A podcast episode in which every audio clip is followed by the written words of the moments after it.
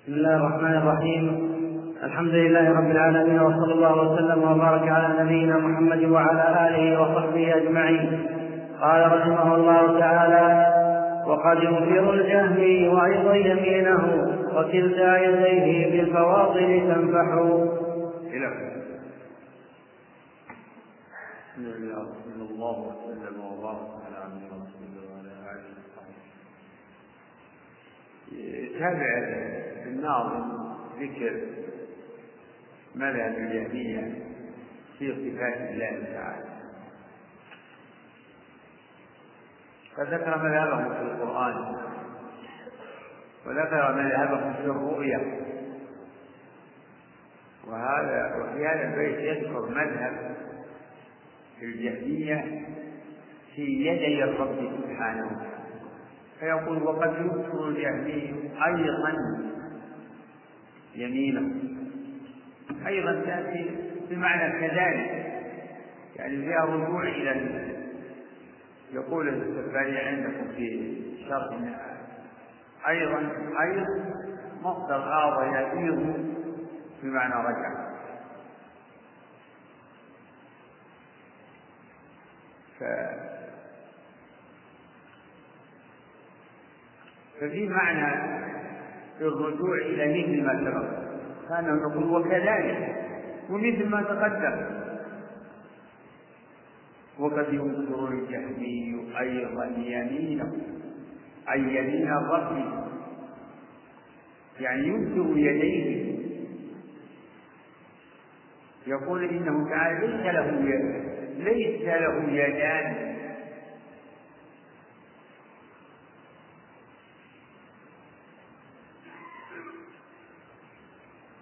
ثم يبين المؤلف الحق في ذلك فيقول وكلتا يديه كلتا يدي الرب بالفواضل يعني بالعطايا الجزيلة. تنفع نفعه بكذا يعني أسعده وأسعفه وأعطاه. وفي والسفارين شرح على رواية أخرى بالفواضل تنضح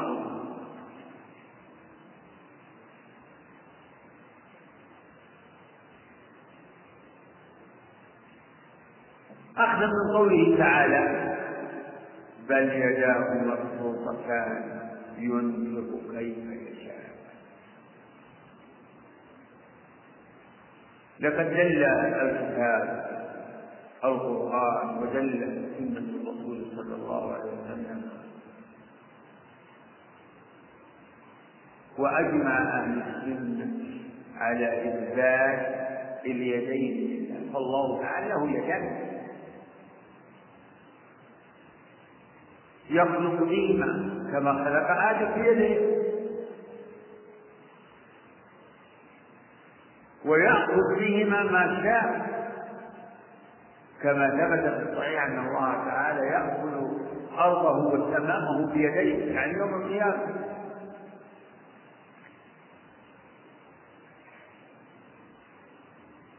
فيبسطهما ويقبضهما يعني يبسط يديه ويقبض يديه سبحانه ويقول على الملك أين ملوك الأرض؟ أين الجبارون؟ أين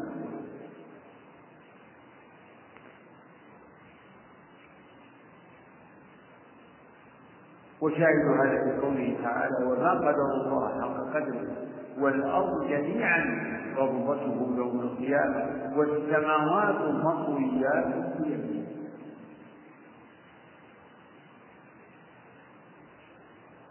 الله تعالى له يدان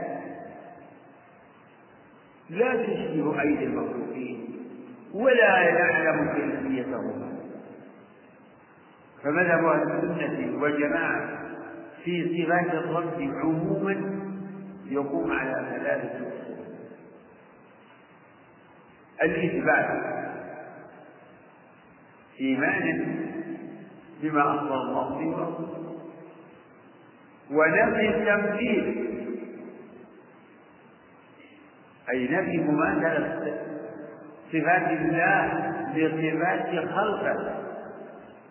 ونفي العلم ونفي العلم الغيب فإذا ضمن المسلم ذلك كان مستقيما على إثبات ونفي التمثيل ونفي العلم الغيب فنقول في هذه فنقول ندرك فنقول لله يدان ونقول لا تماثل أيدي المخلوقين وثالثا لا نعلم كيفيتهما فلا نتخيلهما. ليس لنا أن نتخيل يدي الرب على هيئة أبدا.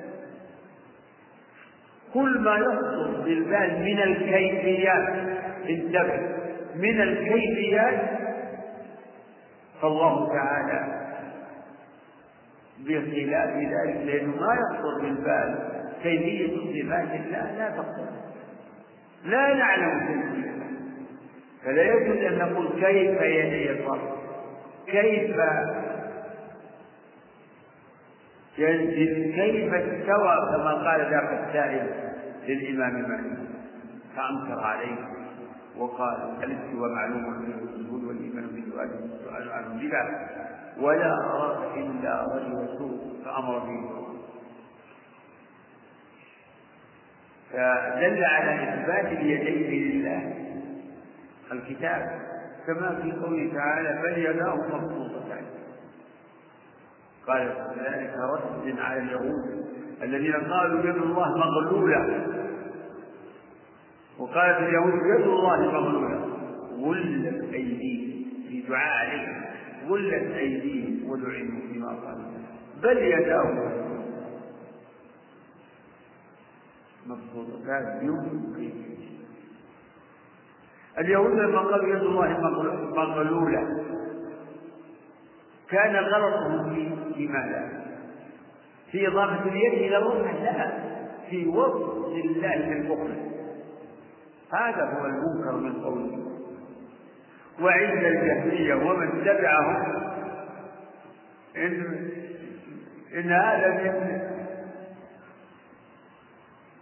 من نسبة اليد إلى الله هو من الباطل الذي ومن التشريع الذي عند اليهود. فعند المعاصرة إن إثبات اليدين لله تشريع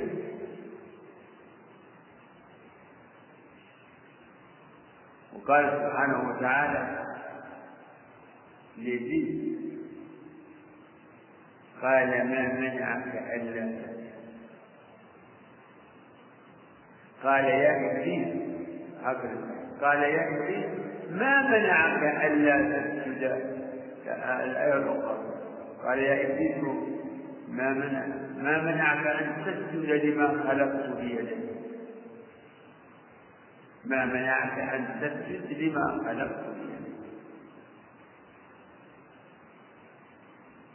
فهاتان الآيتان هما أصرح الآيات في الدلالة على إثبات اليدين وجاء ذكر اليدين في مواضع إما بلفظ الإفراد كقوله تعالى بيده الملك أو بلفظ الجمع كما في قوله أولم يروا أنا خلقنا لهم مما عملت أيدينا ولفظ الإفراد لا يدل على أن اليد واحدة. ولفظ الجمع لا يدل على أن لله أيدي فإن هذا الأسلوب لا يفيد هذا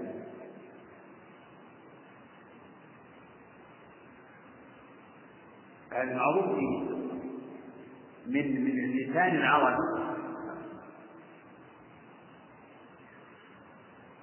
ذكر اليد مفردة وذكر اليد مجموعة بحسب التراكيب فالله تعالى في الجلال كما صرح بذلك في موضعين من القرآن. وكما دلت السنة على ذلك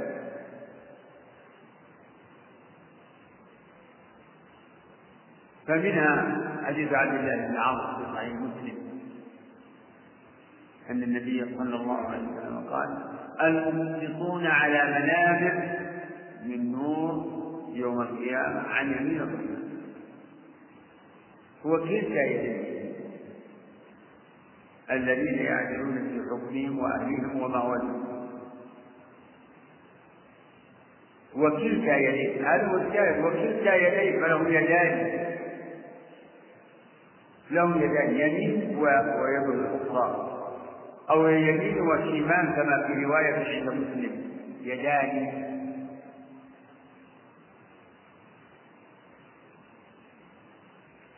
وأما قوله وكلتا يدي يمين فالمقصود كلاهما ذات يمن وخير وبركة.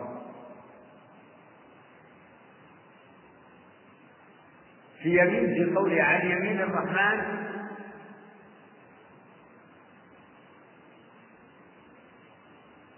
ليس هو معنى وكلتا يديه يمين. هذه لها دلالة وهذه لها دلالة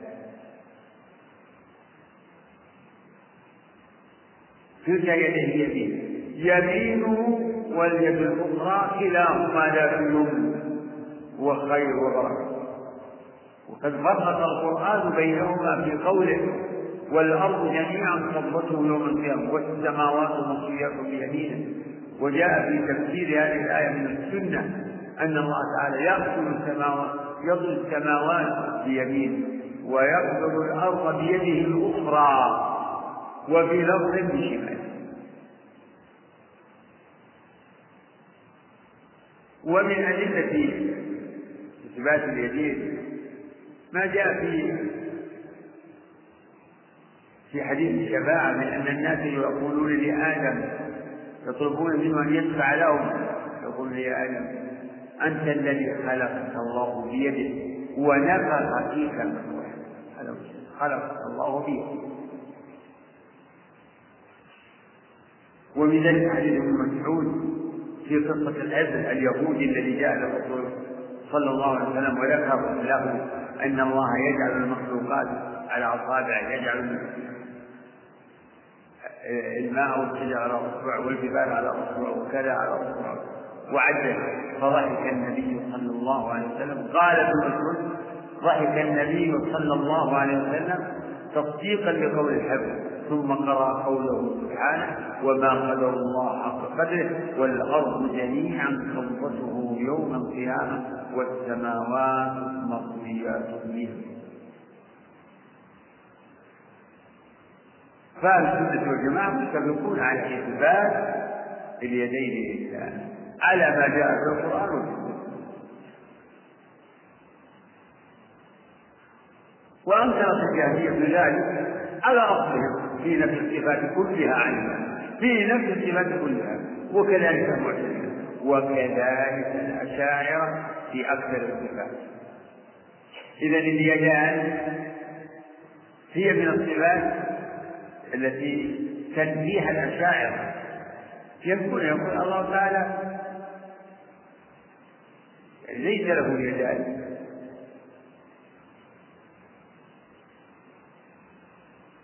ثم يختلف. فمنهم من يفوض النصوص ويقول هذه النصوص الله أعلم بمراده منها. لا نفسرها ولا نفهمها ولا نتدبرها ولا نفكر فيها. ما نفكر في قوله تعالى بل يداه بل يداه ولا ولا يمكن لأحد أن يفهم منها شيء. وهؤلاء هم المفوضة منهم هم المفوضة من النفاس ومنهم من يفسر اليد بالقدرة أو بالنعمة. يقول إن الله خلق آدم بالقدرة وهل لآدم مزية على على سائر الناس على هذا التقدير؟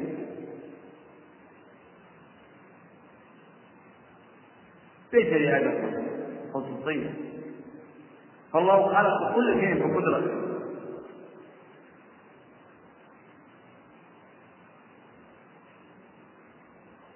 وإيجاده للإنسان هو من من إنعامه عليه. إعطائه ما يحتاج إليه. تفسير اليد بالقدرة أو بالنعمة. يذهب بخصوصية آدم وبالفضيلة التي اختص بها ونوه الله بها في في تفضيله. إذا قال حين قال لإبليس ما منعك أن تسجد لما خلقت بيدي والشبهة العامة عند المعطلة هو أن إثبات الصفات من فنفوا كل ما أثبته الله ورسوله من الصفات حلال ورد عليهم أهل السنة قالوا إذا انفوا كل شيء. إذا كان إثبات صفات الله يستلزم التشبيه فانفوا كل شيء. لا حتى الوجود. لأن الإنسان موجود فهل إثبات الوجود لله يستلزم التشبيه؟ بالضرورة لا. فليس وجود الرب كوجود المخلوق. إذا وكذلك حياته. هل إثبات الحياة لله يستلزم التشبيه؟ لا. فليس الحي كالحي وليست حياة الرب كحياة المخلوق. ولا سمع كسمع ولا بصر كبصر وقل أيضا ونقول أيضا خصوصا للأشعري وقل مثل ذلك في وجهه ويديه سبحانه وتعالى وغضبه ورضاه ومحبته. فليس رضاه سبحانه سواء وليست يد الرب كعين المخلوق ليست يد الرب كعين المخلوق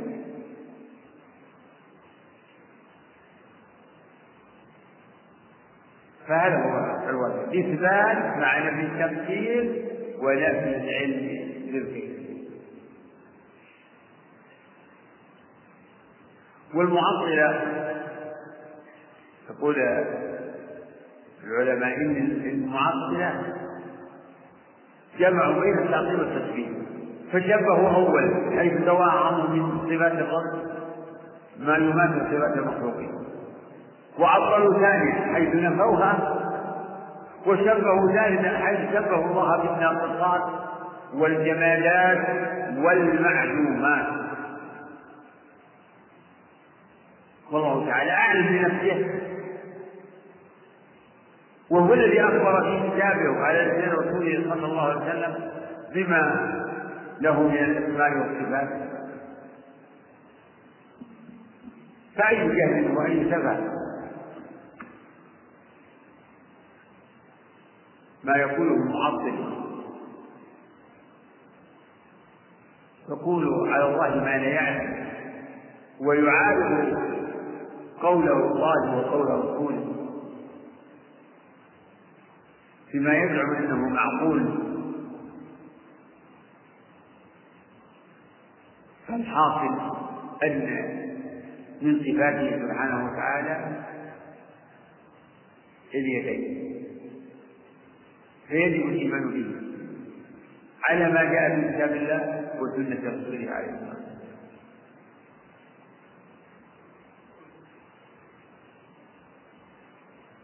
إثباتهم ونفي التمثيل ونفي العلم بالكيفية والنصوص الواردة في ذلك على ظاهرها وعلى حقيقتها وهي نصوص مفهومة. فالله خاطب العباد بلسان عربي مبين. الله خاطب العباد بلسان عربي. والرسول العربي تكلم بكلام مفهوم. ومن العجب إن المفوضه الذين ذكروا قولهم يقولون إن الرسول لا يعلم حتى لا يعلم معاني هذه. ولهذا يسمى أهل التوحيد يسمونهم أهل يسميهم أهل التجهيل. لأنهم يجاهدون الرسول ويجاهدون الصحابة يجاهدونهم بمعاني هذه نصوص الصفات. يجاهدونهم بمعنى ويبقى وجه ربه وجه ربه ومعنى بل يداه يا داء غير مقصود من معناه فلا الرسول يعلمها ولا الصحابة وهذا ضلال مبين.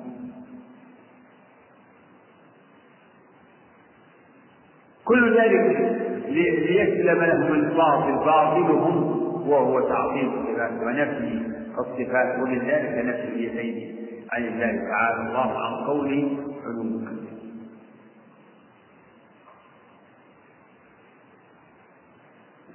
وقول الناظم وكلتا يديه في الفواضع تنشف أو تضع ذكرت أنه استمد هذا المعنى من قوله تعالى بل يداه مبسوطتان ينفق كيف يشاء والبسط يطلق ويراد به ضد القبض بسط اليد قبض اليد. والله يقبض يديه ويبسطهما كيف يشاء. ومن معاني البسط الجود وكثرة العطاء. والله تعالى جواد كريم هو أجود الأجودين وأكرم الأكرمين. فيداه مبسوطتان بكثرة الجود والعطاء. فله فله يعني فيداه مبسوطتان ويبسطهما مبسوطتان بالعطاء دائما. وهو تعالى يبسطهما ويقبضهما كيف شاء كما جاء في حديث أخذه السماوات والأرض وأنه يأخذهما فيقبض يديه ويبسطهما والله تعالى جواد كريم وفي الحديث الصحيح يمين الله يمين الله ملأى سحاب الليل والنهار الليل والنهار. أرأيتم ما أنفق منذ خلق السماوات والأرض فإنه لم يضر ما في يمينه أو كما قال عليه الصلاة والسلام.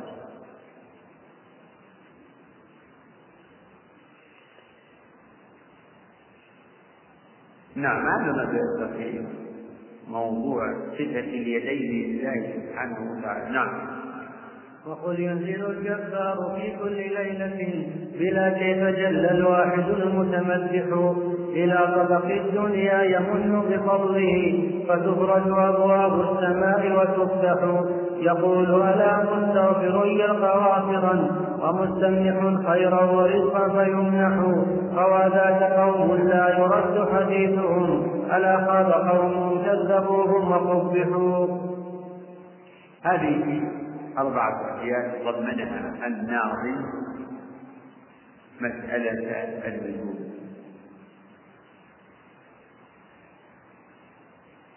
أي نزول الإله نزول الله إلى السماء. وقل ينزل الكفار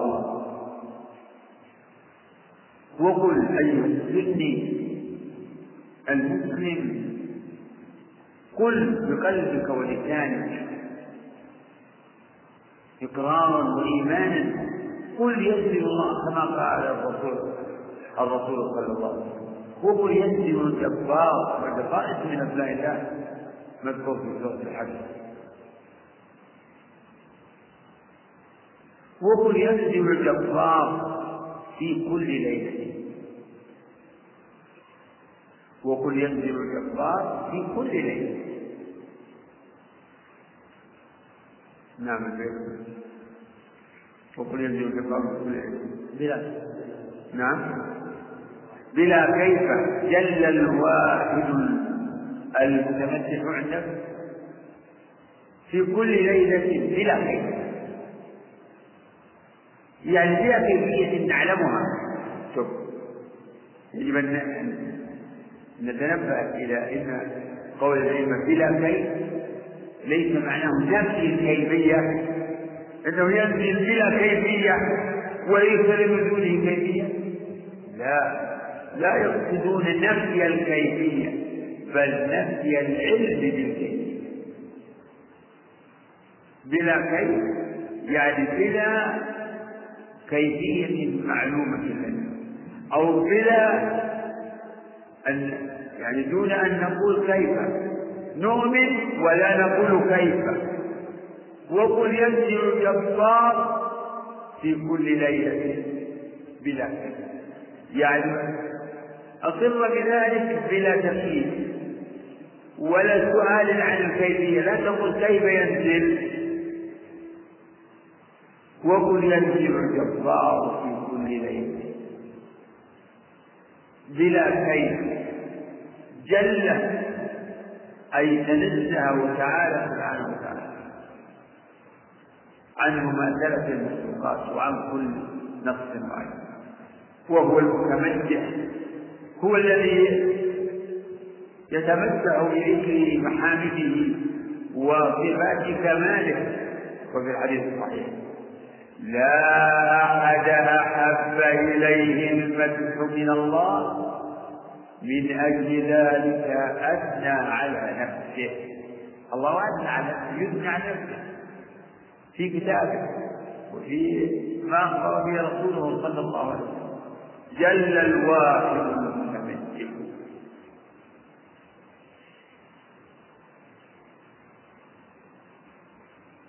إلى طبق الدنيا. إيه يعني إلى ثمن الدنيا؟ سمع طبق. أخذ منه. من القرآن. الذي خلق سبع سماوات طباق طباق طبق فوق طبق. ستركبن طبقا عن طبق؟ طباق ولهذا قال إلى طبق. يعني هي سماء الدنيا. سماء الدنيا. والذي يظهر من إضافة الصفة إلى يعني إلى السماء طبق الدنيا يعني إلى الطبق الدنيا إلى السماء الدنيا. إلى طبق الدنيا. نعم يقول يمن بفضله يعني ينزل ليمن بفضله سبحانه وتعالى على يمن بفضله نعم. فتخرج أبواب السماء يعني بالعطاء والبذل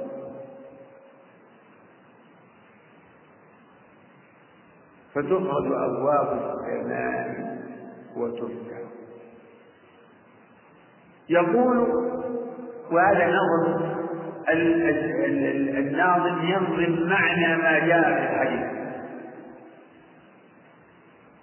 وقد ثبت في الصحيحين وغيرهما قوله صلى الله عليه وسلم ينزل ربنا إلى السماء الدنيا كل ليله حين يبقى ثلث الليل الآخر فيقول من يدعوني فأستجيب له من يسألني فأعطيه؟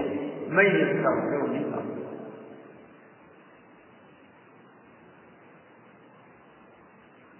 يقول يقول الله ألا مستغفر. يقول ألا مستغفر. يعني هل هل مستغفر؟ يدعو من يدعو وقد جاء في بعض الألفاظ. هل هل مستغفر؟ يقول ألا مستغفر. يلقى غافرا. ألا مستغفر. يلقى غافرا. يجد غافرا.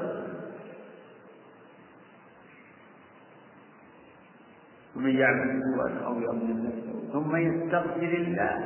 ثم يستغفر الله. يجد الله غفورا رحيما. ألم تغفر يلقى غافرا ومستمنح سمع والطالب للمنح والطالب للمنحة والعطية والنعمة. ومستمنح خيرا ورزقا فيمنح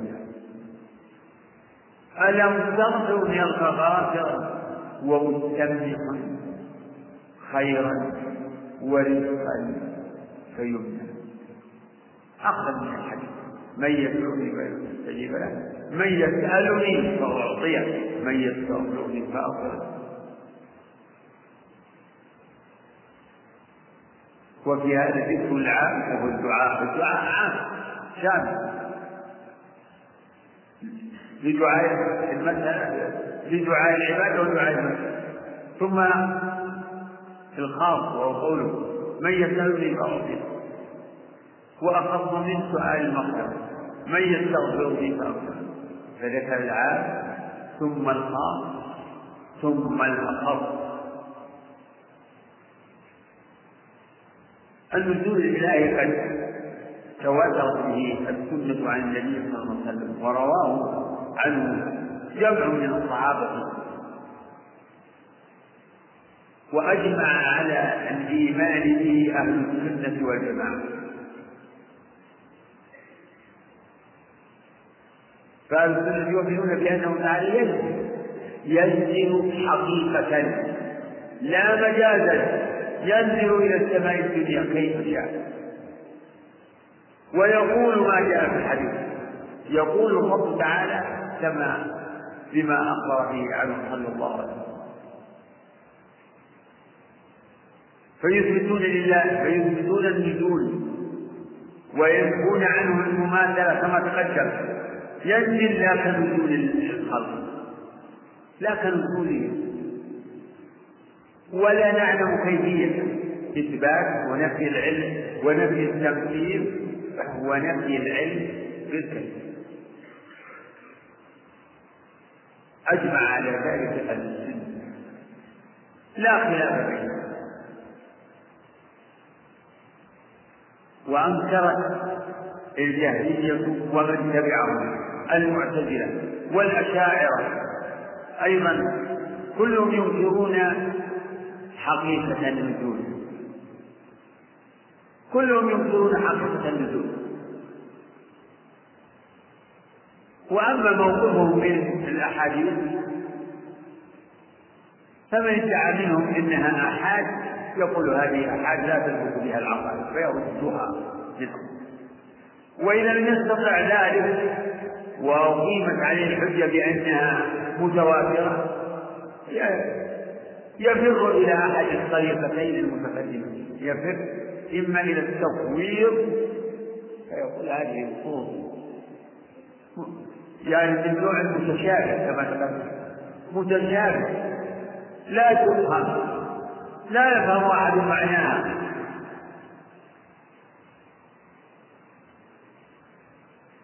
فيجب التوفيق والإمساك عن الكلام فيها. لا نتكلم فيها. ولا نفهمها. ولا نثبت بها شيئا. هذا معنى التوفيق.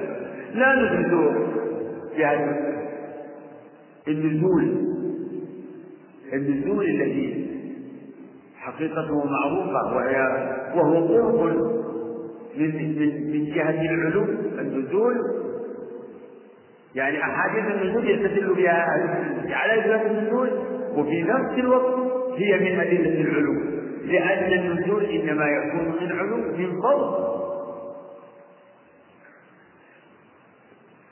فمن ينفي علو الله لا يمكن أن يثبت له النزول لأن النزول ولهذا قال بعض الأئمة يعني كلمة تقول في هذه الأحاديث.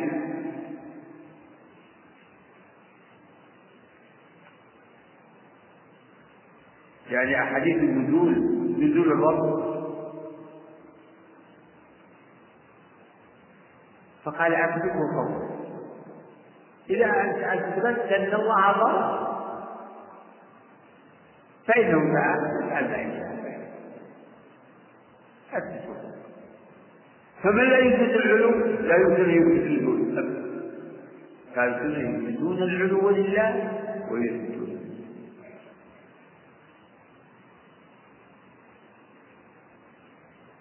يثبتون أنه تعالى فوق مخلوقاته مستو على عرش مستو نعم.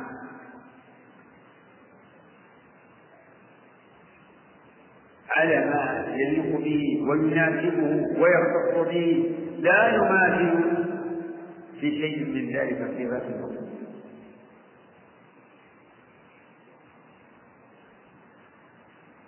الوقت فالنفاة العاطلة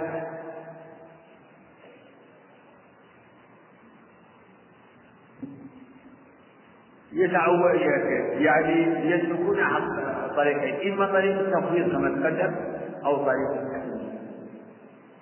يعني هذا مثلكم في إما التفويض وإما التفويض وفي هذا المقام أهل التأويل كلهم يقولون ينزل ينزل ملك من الملائكة. أو ينزل تنزل رحمته.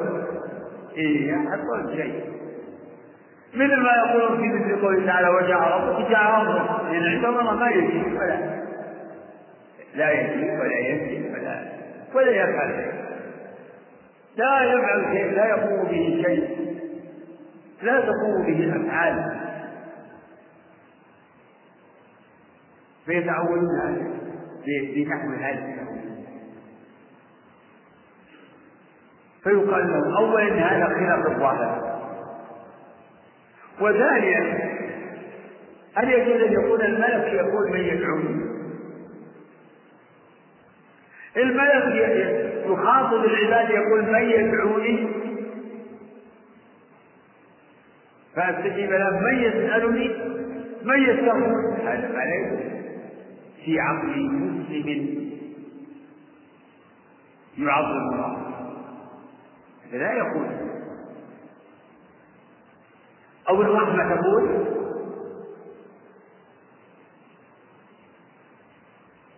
فهذا فهذا التحريف باطل إلى باطل. فجمعوا بين التحريف والتعظيم. فنفوا حقيقة السجود عن الله. وحرفوا النصوص لتندفع لدفع معارضتها لأصولهم ومذهبهم تحريف. فيجمعون بين التحريف والتعطيل. حيث يصرفون الكلام عن ظاهره إلى غير إلى حجة يجب المصير إليه. والله سبحانه وتعالى فإذا فيجب الإيمان بأنه تعالى ينزل كل ليلة في الثلث الأخير من الليل كما أخبر الصادق. ونقول آمنا بالله وبما جاء عن الله على وبما جاء عن رسول على مراد والصحابة والتابعون لهم حتى لقوا ذلك بالقبول ولم يعارضوه. بخيالات وأوهام وتقديرات وتقديرات ولكن لما ظهرت البدع بدعة التعطيل الجميع بدعة التجاهل جاءت الإشكالات وجاءت التساؤلات وجاءت الإشكالات.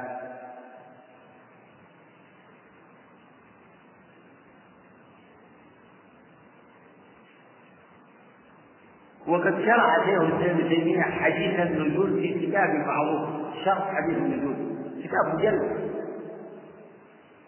تكلم فيه وذكر الأحاديث وذكر الروايات وذكر المذاهب في هذا الباب. يعني في موضوع النزول. وذكر كل ما يتصل بهذه المسألة العظيمة. وطريق النجاة والسلام الإيمان والتوحيد. إيمان بما أخبر بما أخبر به الرسول صلى الله عليه وسلم. وهو الصادق المصدوق هو أعلم هو أعلم الناس بربه. فيجب الإيمان بما أخبر به. وعدم معارضته بأي معقول. وكل التساؤلات التي تخالف النفوس حول النزول أو يتكلم فيها من يتكلم ويسأل فيها. هذه كلها منشأها قياس الخالق على المخلوق. فطريق الخلاص هو استشعار أن الله ليس كمثله. فليس نزوله كنزول المخلوق. ينزل كيف يشاء. وإذا إذا استحضر المسلم هذا واستقر في نفسه اندفع عنه. ليس شيء. إذا فلا تأتي بأي سؤال وبأي استشكال حول المسلم. شيخ الإسلام في هذا الكتاب ذكر بعض الأمور التي ترد أو يعني ترد في عقول بعض الناس. ويريدها بعض الناس ويتكلم فيها يعني مثل قضية اختلاف الليل والنهار وثلث الليل يختلف من مكان إلى مكان. فهذه يورد يعني سؤال متى يكون كيف يكون النزول؟ وهل ذلك يستلزم دوام النزول؟ وما أشبه ذلك؟ من الخلجات والأفكار والوساوس. نقول الله لا يقدم الله ليس كمثله شيء الله سبحانه وتعالى أعلم بنفسه وبخلقه. فالتخلص من كل التساؤلات والخلاجات هو استشعار واستحضار أن الله ليس كمثله وأنه لا يقاس بخلقه. إذا فنزوله ليس كنزول المخلوقين. وصفة النزول نقول إنها صفة فعلية. بالمناسبة صفة فعلية. يعني تتعلق بها المشيئة. فنقول إنه تعالى ينزل كيف إذا شاء ينزل إذا شاء كيف شاء والثالث في السنة المتواترة هو نزوله إلى السماء الدنيا كل ليلة حين يبقى ثلث الليل الآخر كما ثبت وصح أيضا أنه سبحانه وتعالى يجد عشية عرفة فيباهي بأهل الموقف يباهي بهم الملائكة. يقول انظروا إلى عبادي شعثا غبرا. أشهدكم أني قد غفرت لهم أو كما جاء في حديث المهم في ذكر الذنوب. وأما ما ورد في أن نزول ليلة النصف من شعبان فالمعروف أنه لم يصح في هذا الشيء. نزول في ليلة من شعبان وإن كان بعض العلماء يورد الأحاديث النزول الثابت المتواتر هو النزول الإلهي في ثلث الليل الآخر. والمهم في الدرجة الأولى الإيمان بأن هذا واقع النزول الإلهي ثابت. فأي حديث يصح ويذكر به النزول يجب الإيمان به فالنزول ليس مبتدعا على الله بل هو فعل يفعله إذا شاء. كما يجوء يوم القيامة إذا شاء. والفعل الصفات الفعلية هي ما تتعلق به به المشيئة. فكل ما تقول فيه إنه يكون إذا شاء ينزل إذا شاء ويغضب إذا شاء ويرضى إذا شاء وسوى العرش حين شاء ويجيء إذا شاء ويخلق ما شاء إذا شاء فهو صفة فالضابط بين الصفتين أن الذاتية هي التي لا تتعلق بها المشيئة وهي لازمة لذات الله تعالى. والفعلية هي التي تتعلق بها المشيئة ولا تكون لازمة لذاته أزلا ولا تكون لازمة لذاته أزلا وأبدا. إذا النزول هو من الصفة من الصفات الفعلية ومن القول المأثور عن بعض الأئمة وهو الفضيل بن عياض يقول إذا قال لك الجهمي أنا أكفر برب يزول عن مكانه يشير إلى موضوع النزول يزول عن مكانه فقل أنا مؤمن برب يفعل ما يشاء. انظروا إلى هذا الرد الموجز البليغ. أنا أؤمن برب يفعل ما يشاء. البيت الأخير. نعم.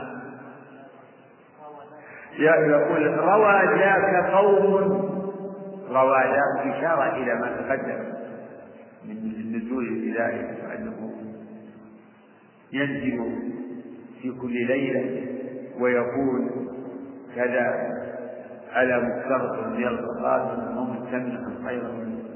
روى ذاك قوم. روى ذاك قوم. نعم. لا يرد الحديث.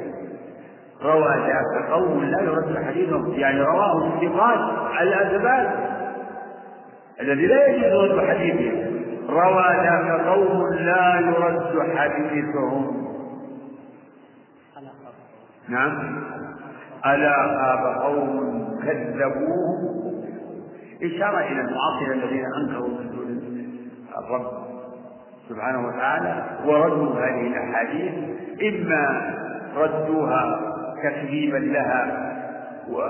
وإما تأويلا وتحريفا لها. ردها إما بالتكذيب والتحريف. روى ذاك قوم لا يرد حديثهم. نعم. ألا خاب قوم كذبوه خابوا وخسروا وقبحوا كلمات من المؤلف في ذم أولئك المعطلة نفاة الصفات الذين ردوا السنن الصحيحة. بل ردوا نصوص القرآن وحرفوها تمسكا بأصولهم الباطلة واعتمادا على استدلالاتهم وشبهاتهم وحججهم الداخلة ألا خاب قوم كذبوهم خابوا وكفروا قلت إن هذا إن هذا الصفة أيضا مما تستغرق فيها الطوائف كلهم أيضا الجاهلية هذا ما يعني الجاهلية هم أئمة المعاصرين ينفون الأسماء والصفات يعني والمعتزلة يشاركونهم ويشابهونهم في معظم ذلك. لأنهم يثبتون الأسماء وينفون الصفات وأما الأشاعرة فإنهم يثبتون الصفات كما في المشهور عنهم ويبقون الصفات ومن ذلك وطريقتهم واحدة الطريقة الجميع واحدة. كلهم ينفون حقيقة النزول عن الله تعالى لكن يختلف موضوعهم من النصوص يعني منهم من يسلك بها طريق التفويض إذا لم يستطع ردها طريق التفويض وهو نفي يعني القدرة على فهمها نفي معرفة نفي إمكان معرفتها. معرفة المعاني يعني يقول إنها لا يفهم منها شيء ولا وإنما تعبدنا الله بتلاوتها تلاوة القرآن. والمسألة الثانية مسألة التأويل الذي حقيقته التحريف. هم يسمونه تأويلا لأن التأويل منه ما هو حق ومنه ما هو باطل. ولكن لهذه النصوص هي من التحريف المذموم الذي وصل الله به. تحريف تحريف الكلم عن مواضعه وهو صرف الكلام عن ظاهره إلى غيره بغير تفسير صرف الكلام أو اللفظ عن المعنى المستوى إلى معنى آخر بغير حجة. يجب المصير إليه. نعم. وقل إن خير الناس بعد محمد وزراه قدما ثم عثمان الأرجح ورابعهم خير البرية بعدهم علي حليف الخير في الخير منجح. وإنهم للرق لا ريب فيهم على نجم الفردوس بالخلد تسرح الله. يلاعب الناظم ذكر بعض المسائل التي وقع التي المتعلقة بصفات الرب سبحانه وتعالى ذكر مسألة الكلام ومسألة الرؤية ومسألة إثبات اليدين ومسألة فذكر في باب الأسماء والصفات أربع وهي ترشد إلى الموضوع فقرر بين فيها المذهب الحق مذهب السنة والجماعة وأشار إلى المذاهب المخالفة. ونص على الجهمية بالذات لأنه هو الأصل في هذا الباب. نص على الجهمية في قوله وقد ينكر الجهمية. فالجهمية هم الأصل في هذا الباب ومن تبعهم يمكن أن يقال ويعبر عنهم أو يدخلون في مسمى أو في اسم جهمية أو جهمية. بقدر بقدر بحسب المشابهة. فالمعتزلة يقال له جهمية أحيانا. فيدخلون في في مسمى جهمية. في باب الصفات لنفسهم سائر الصفات والمعتزلة جهمية في المسائل التي وافقوا فيها الجهمية جهمية وإذا كانوا قد إذا كان من مذهبهم نفي أكثر الصفات إذا فهم جاهلين. لذلك ليس جهمية محضة ليسوا جهمية بإطلاق لكنهم وافقوا الجهمية في أكثر مسائل الصفات وبعد هذا ينتقل إلى ما يجب اعتقاده من الصحابة. ينتقل الناظر إلى ما يجب اعتقاده من الصحابة. والواجب في أصحاب رسول الله صلى الله عليه وسلم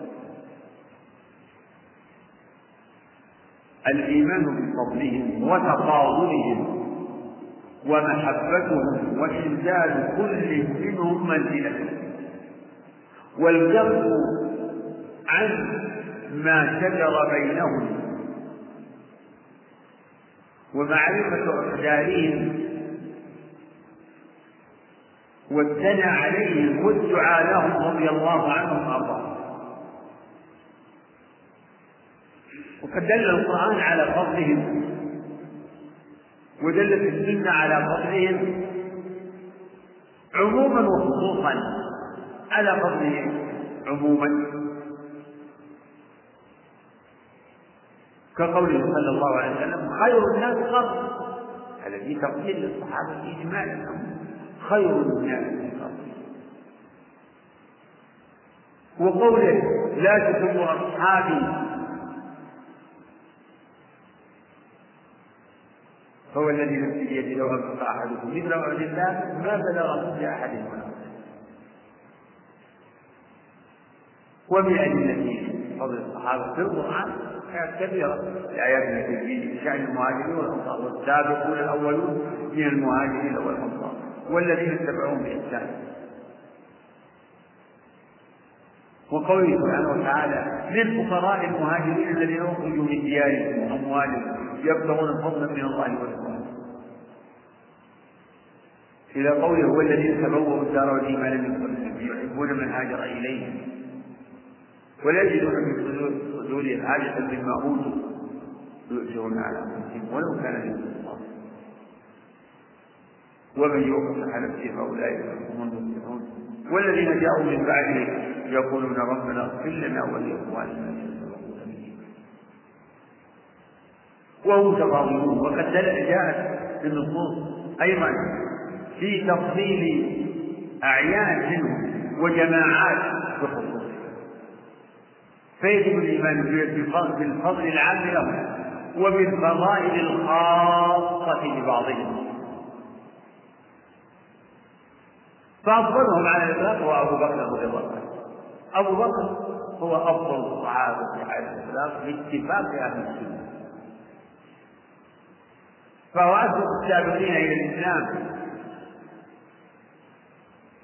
وهو الصاحب الأول صاحب النبي عليه الصلاة والسلام الذي نوه الله بصفته في قوله إذ يقول لصاحبه لا تحزن إن الله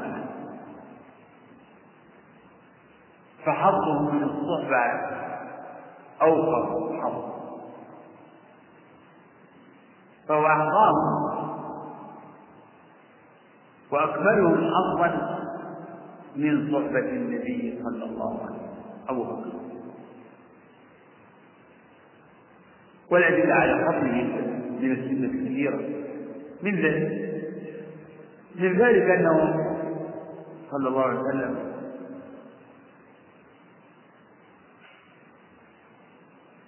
استخلفه في مرض موته ليصلي بالناس وقال مروا أبا بكر فليصلي واتفق الصحابة على ترتيبه في الخلافة. ومن بعده عمر في الفضل باتفاق أهل أفضلهم عمر رضي الله بعد وقد ورد فيه في فضله أحاديث كذلك أحاديث كثيرة في فضله وفضل أبي بكر. ومن ذلك أن علي رضي الله عنه يقول كثيرا ما سمعت الرسول صلى الله عليه وسلم يقول جئت أنا وأبو بكر وعمر وخرجت أنا وأبو بكر وعمر ومن ذلك حديث رؤيا النبي عليه الصلاة والسلام أنه كان على قليل وعليها دلو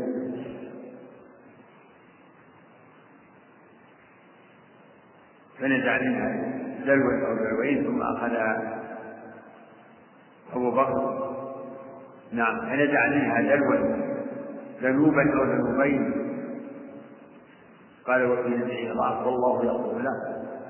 ثم أخذها عمر فاستحال تغربا. فلم أرى عبقريا يقلي فليا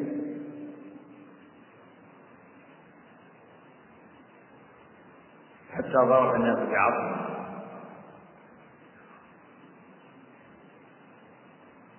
ومن ذلك حديث ابن عمر في الصحيح قال كنا نقول ورسول الله صلى الله عليه وسلم ورسول الله صلى الله عليه وسلم حي.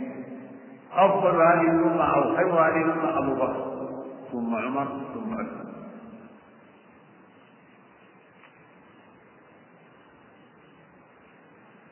ومن بعد الخليفتين عثمان رضي الله عنه خليفة الراشد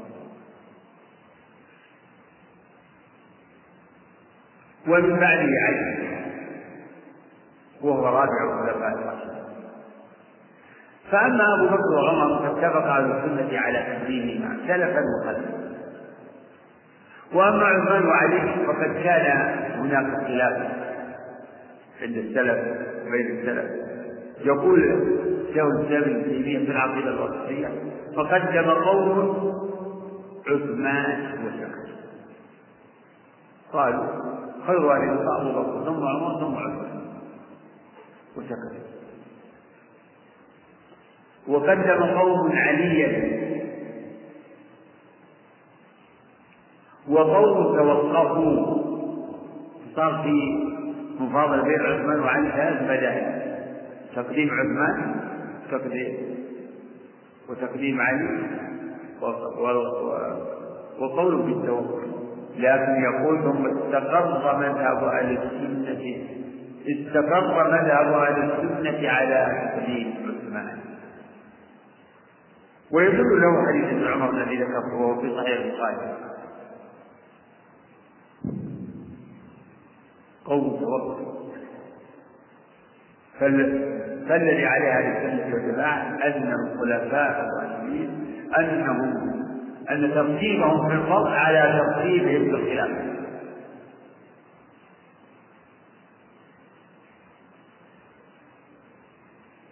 وبهذا يعلم يعلم الفرق بين تفضيل علي على عثمان وتفضيل علي على أبي بكر وعمر. فتفضيل علي على أبي بكر وعمر هذا مذهب الرافضة. المبطلين. الرافضة أو الشيعة عموما. فهذا هو وهذا هو البدعه المخالفة للسنه الصحيحه فهذه المسألة ليست مما يبدع بها. يعني مما يبدع به القائل بها. لكن يقول الذي ينكر هو الطعن في خلافة عثمان. فالطعن في خلافة عثمان هذا هو المنكر. فيجب الاعتراف بأن خلافته خلافة راشدة و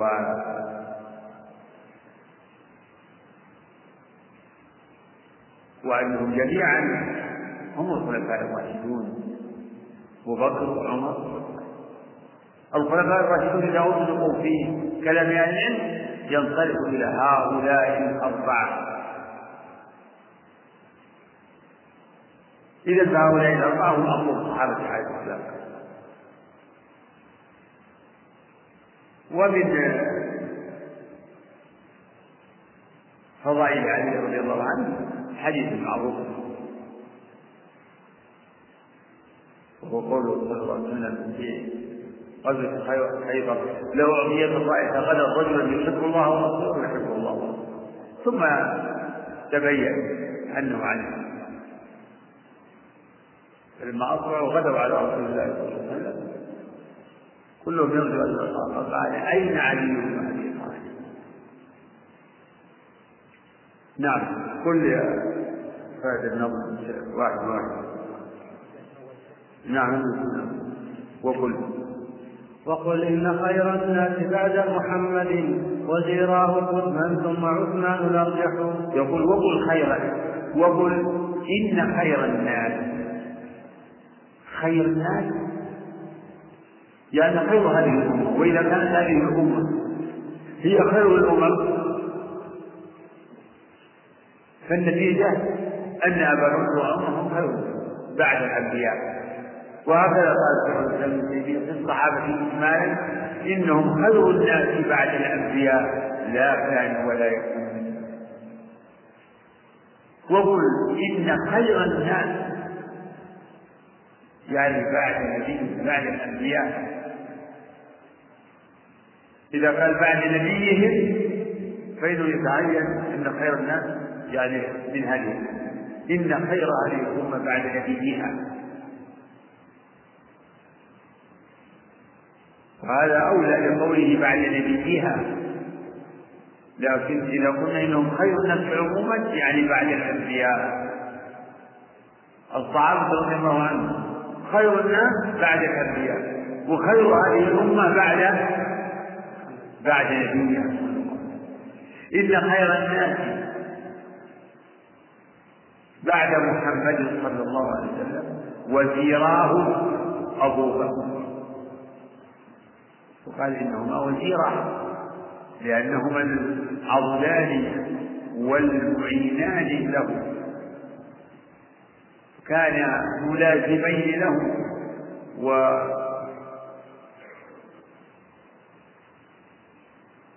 ودائما هما معه كما في حديث علي المشار إليه هذه. وزيراه ثم عثمان الأرجع وزيراه وزيراه قدما يعني أولا ثم عثمان الأرجع وهذا تقرير من الناظر بمذهبه لما استقر عليه مذهب أهل السنة أقول لما استقر عليه مذهب أهل السنة وعثمان الأرجح يعني على من سواه من الصحابة بعد أبي بكر وعمر. أرجح هو أفضل ممن سواه على أبي بكر وعمر وقل إن خير الناس بعد نبيه بعد محمد وزيراه وزيراه خدمة ثم عثمان الأرجح نعم. وبعدهم ورابعهم خير البرية بعدهم علي خليف الخير بالخير منجح. ورابعهم رابع الخلفاء الراشدين ورابعهم في الفضل. وبعدهم ورابعهم خير البرية بعدهم. لا. رابعهم في الفضل خير البرية بعدهم. خير البرية بعد أبي بكر وعمر وعثمان وعلي خير البرية بعدهم هو علي بن الخطاب علي رضي الله عنه حليف الخير بالخير منجح حليف الخير يعني ملازم للخير. ملازم للعلم والعمل الصالح والجهاد في سبيل الله والدعوة إلى الله. ورابعهم خير البرية بعدهم خير البرية بعدهم. علي حليف الخير بالخير نعم. بعد وإنه للرق لا ريب فيهم. على نجب الفردوس في الخلد تسرح عدل يدور فيه الناظم إلى ما عد الله لهؤلاء الرهط وأمثالهم من النعيم المقيم.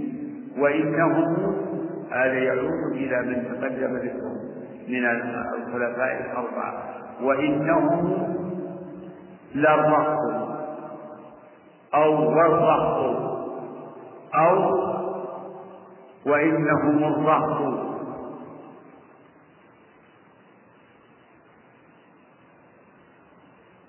هذه اختلافات في رواية هذا البيت وأظن سائر التفاريد مشى على أنه اللام وإنه للرهط لا ريب فيه يعني الرهط الرهط لفظ يطلق القلوب من الثلاثة إلى العشر. الرهط وإنه للرهط لا ريب فيه لا ريب في فضله أو لا ريب فيما ذكر من من مما أعد الله لهم كان يشير إلى أنهم مبشرون بالجنة وإنهم قد يترجح العصر الواو وإنهم والرهط لا ريب فيهم. يعني بقية العشرة على نجم على نجم على نجم الفردوس النجم جمع نجيمة وهي الرواحل القوية الحسنة الجميلة. على نجم الفردوس في الخلد أو في الخلد تسرح تشير في هذا البيت إلى أنهم مبشرون من المبشرين بالجنة وقد ثبت النبي عليه الصلاة والسلام. بشراهم بالجنة عموم مع العشرة ومع غيره فهؤلاء مخصوصون بالفضل وهم من المبشرين بالجنة رضي الله عنهم وأرضاهم. وإنهم والرهط لا ريب فيهم على نجم الفردوس بالخلد تسرح. يعني في جنة الخلد تسرح وتذهب هنا وهنا كما يشاءون وكما هيأ الله لهم من النعيم المقيم. فالجنة فسيحة واسعة ينطلق فيها أهلها ويتمتعون بما أعد الله لهم فيها. نسأله سبحانه وتعالى أن يجمعنا وإياكم في جنات النعيم بمنه وكرمه صلى الله وسلم وبارك على أحسن الله عليكم فضيلة الشيخ. يقول ما معنى حديث الحجر الأسود يمين الله في الأرض؟ يعني من حيث فضل الاستلام والتقبيل يوضح نفس الحديث. نفس الحديث. آخر كمل العبير يمين الله في الأرض فمن استلمه وقبله فكأنما صافح الله وقبل يمينه. ما المقصود منه الدلالة على فضل استلامه وتقبيله. ولا يفهم منه لا يفهم منه العاقل الذي يفهم دلالة الكلام لا يفهم منه أن الحجر هو يد الله تعالى. لا. ولهذا قال يمين الله في الأرض والله تعالى في السماء. وثانيا أنه قال فمن استلمه قبل فكأنما ولم يقل فمن استلمه قبل فقد فقد استلم الله وقبله فقال بل قال فكأنما صافح الله فمن استلمه قبل فكأنما صافح الله. ولم يقل فمن استلمه قبل فقد صافح الله. بل قال فكأنما. والمشبه غير المشبه به. كما أوضح ذلك الإمام ابن تيمية في العقيدة التدمرية. فرق ذكر الحديث وذكر توجيهه ورد على من يزعم أن ظاهره معنى الفاسد. النمل وبين أيضا أنه أثر يعني لم يكن مرفوعا إلى النبي صلى الله عليه وسلم بل المعروف أنه من قول ابن عباس ولكنه يمكن أن يقال إن له حكم الرفض. نعم. أحسن الله إليكم. وهذا يقول نرجو من فضيلتكم أن توضحوا لنا إشارة النبي صلى الله عليه وسلم للأعرابي عندما قال إن الله إن لله سمع ووضع يده على أذنه. إيش؟ أعيد السؤال. يقول أحسن الله إليكم نرجو من فضيلتكم أن توضحوا لنا إشارة النبي صلى الله عليه وسلم ثبت انه عليه الصلاة والسلام لما قرأ قوله تعالى إن الله نعم ما يعظكم به إن الله كان سميعا بصيرا وضع إبهامه على أذنه وسبب على عينه قال أهل العلم معناه التنبيه على حقيقة السمع والبصر. أن الله يسمع حقيقه بسمع ويرى ببصر. تنبيه على الحقيقة. كما أنه صلى الله عليه وسلم لما ذكر أن الله يقبض الأرض والسماوات ويبسط يديه جعل الرسول يقبض يده ويبسطها. الرسول جعل يقبض ويبسط. للتنبيه على إرادة الحقيقة. إرادة الحقيقة. ولا يؤخذ من هذا أن لله عينا أو أذنا. لا. لكن العينين ثبت أو إثباتهما بأدلة سوى هذا. كقوله تعالى تجري بأعيننا وقوله فاصبر. لحكم ربك بينك بأعيننا وما أشبه ذلك. ولتصنع على عيني أما على العين فلا يستدل به على يعني إثبات العين كما لا يستدل به على إثبات العلو نعم. أحسن الله إليكم. كثر السؤال عن قوله عز وجل والسماء بنيناها بأيد وإنا بأيد وإنا لموسعون. الأيد في هذه الآية بمعنى القوة. الأيد بمعنى القوة ليس بمعنى ليس معناه جمع يد. فلا نقول إن الله بل السماء بيديه بيديه لا. بل الله تعالى بنى السماء بقوة. فأيد مصدر؟ آد يزيد أيدا كما قال سبحانه وتعالى واذكر عبدنا داود ذا الأيد داود ذا الأيد يعني ذو أيدي لا ذا الأيد أي ذا القوة إذا الآية والسماء بنيناها بأيد تدل على أي صفات الرب هل تدل على إثبات اليدين؟ لا تدل على أي صفات؟ تدل على إثبات القوة ومن ال... يعني المناسبات إن هذه السورة نفسها بعدها بكلمة سورة الذاريات إن الله هو الرزاق ذو القوة فورد فورد ذكر القوة في هذه السورة صفة لله في موضعين والسماء بنيناها بأي؟ أي بقوة. إن الله وفي قوله إن الله هو الرزاق ذو القوة المتين. نعم.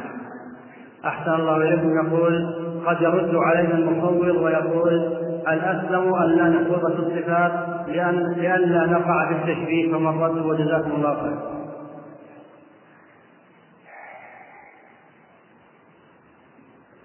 هذا السؤال الأسلم هذا يرجع إلى عبارة أولئك المعطلة المفوضة المعطلة. يعني اعلموا أن المفوضة معطلة. ضعوا في أذهانكم إن المفوضة معطلة. لا تظنوا أنهم مثبتة لا هم معطلة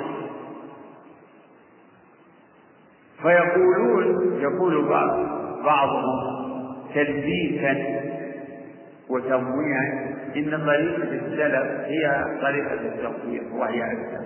وطريقة الخلف طريقة التأويل وهي وأعلم وهو كلام باطل متناقض. فما كان فالمعقول ان ما كان أسلم هو أعلم وأحسن. وما كان أعلم واحسن فهو اسلم فهل تكون كلامك بجهل وقلة الحكمة؟ كلا. وكلمة إن الخوض هي يؤدي إلى التشريع هذا إنما يؤدي التشريع عند صاحب الذهن الفاسد الجاهل أو الذهن المتسمم. بمذهب التعطيل وإلا فالكلام في أسماء الله وصفاته في تعريف. أنت أيها المفوض هل عرفت ربك؟ لا والله. لو قلت له هل لله وجه يقول لا أدري. لا بل بل بل المفوض يقول ليس لله وجه حقيقة موصوف بكلام الجلال. ليس له يدان يفعل بهما. وينفي كل الصفات. ما تقول في قول ويبقى وجه ربك؟ الله أعلم بمراده ما أدري معنى وجه. بل يداه. ما معنى يداه؟ يقول ما ادري الله أعلم بمراده انظروا جهل تحقيق جهل مطابق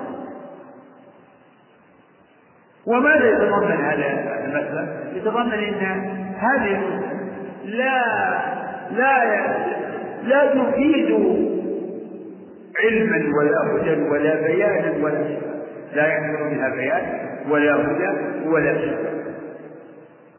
فمذهب التفويض؟ القول بالتفويض يتضمن أن هذه النصوص خالية عن العلم والبيان والهدى والشفاء. نعم. أحسن الله إليكم وأثابكم ونفعنا بعلمكم وصلى الله على محمد وعلى آله وصحبه أجمعين. بسم الله الرحمن الرحيم الحمد لله رب العالمين وصلى الله وسلم على نبينا محمد وعلى آله وصحبه أجمعين.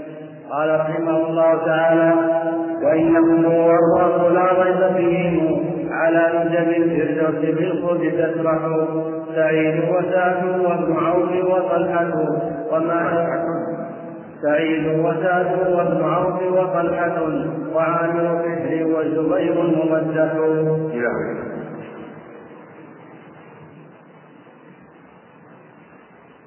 قول النظر وإنهم يريد الخلفاء الراشدين رضوان الله عليهم. الذين تقدم ذكرهم ونوه بمنزلتهم وتقدم القول في في مذهب أهل السنة والجماعة فيه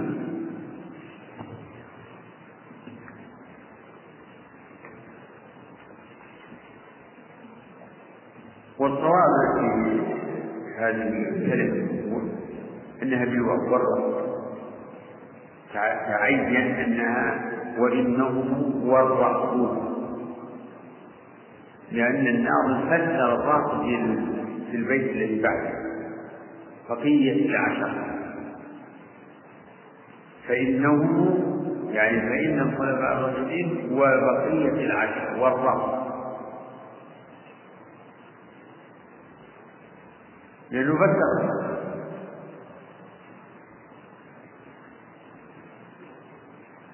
والراس اسم جمع لا واحد له. من لفظة وهو يطلق على عدد معين من الثلاثة إلى العشرة المشهورة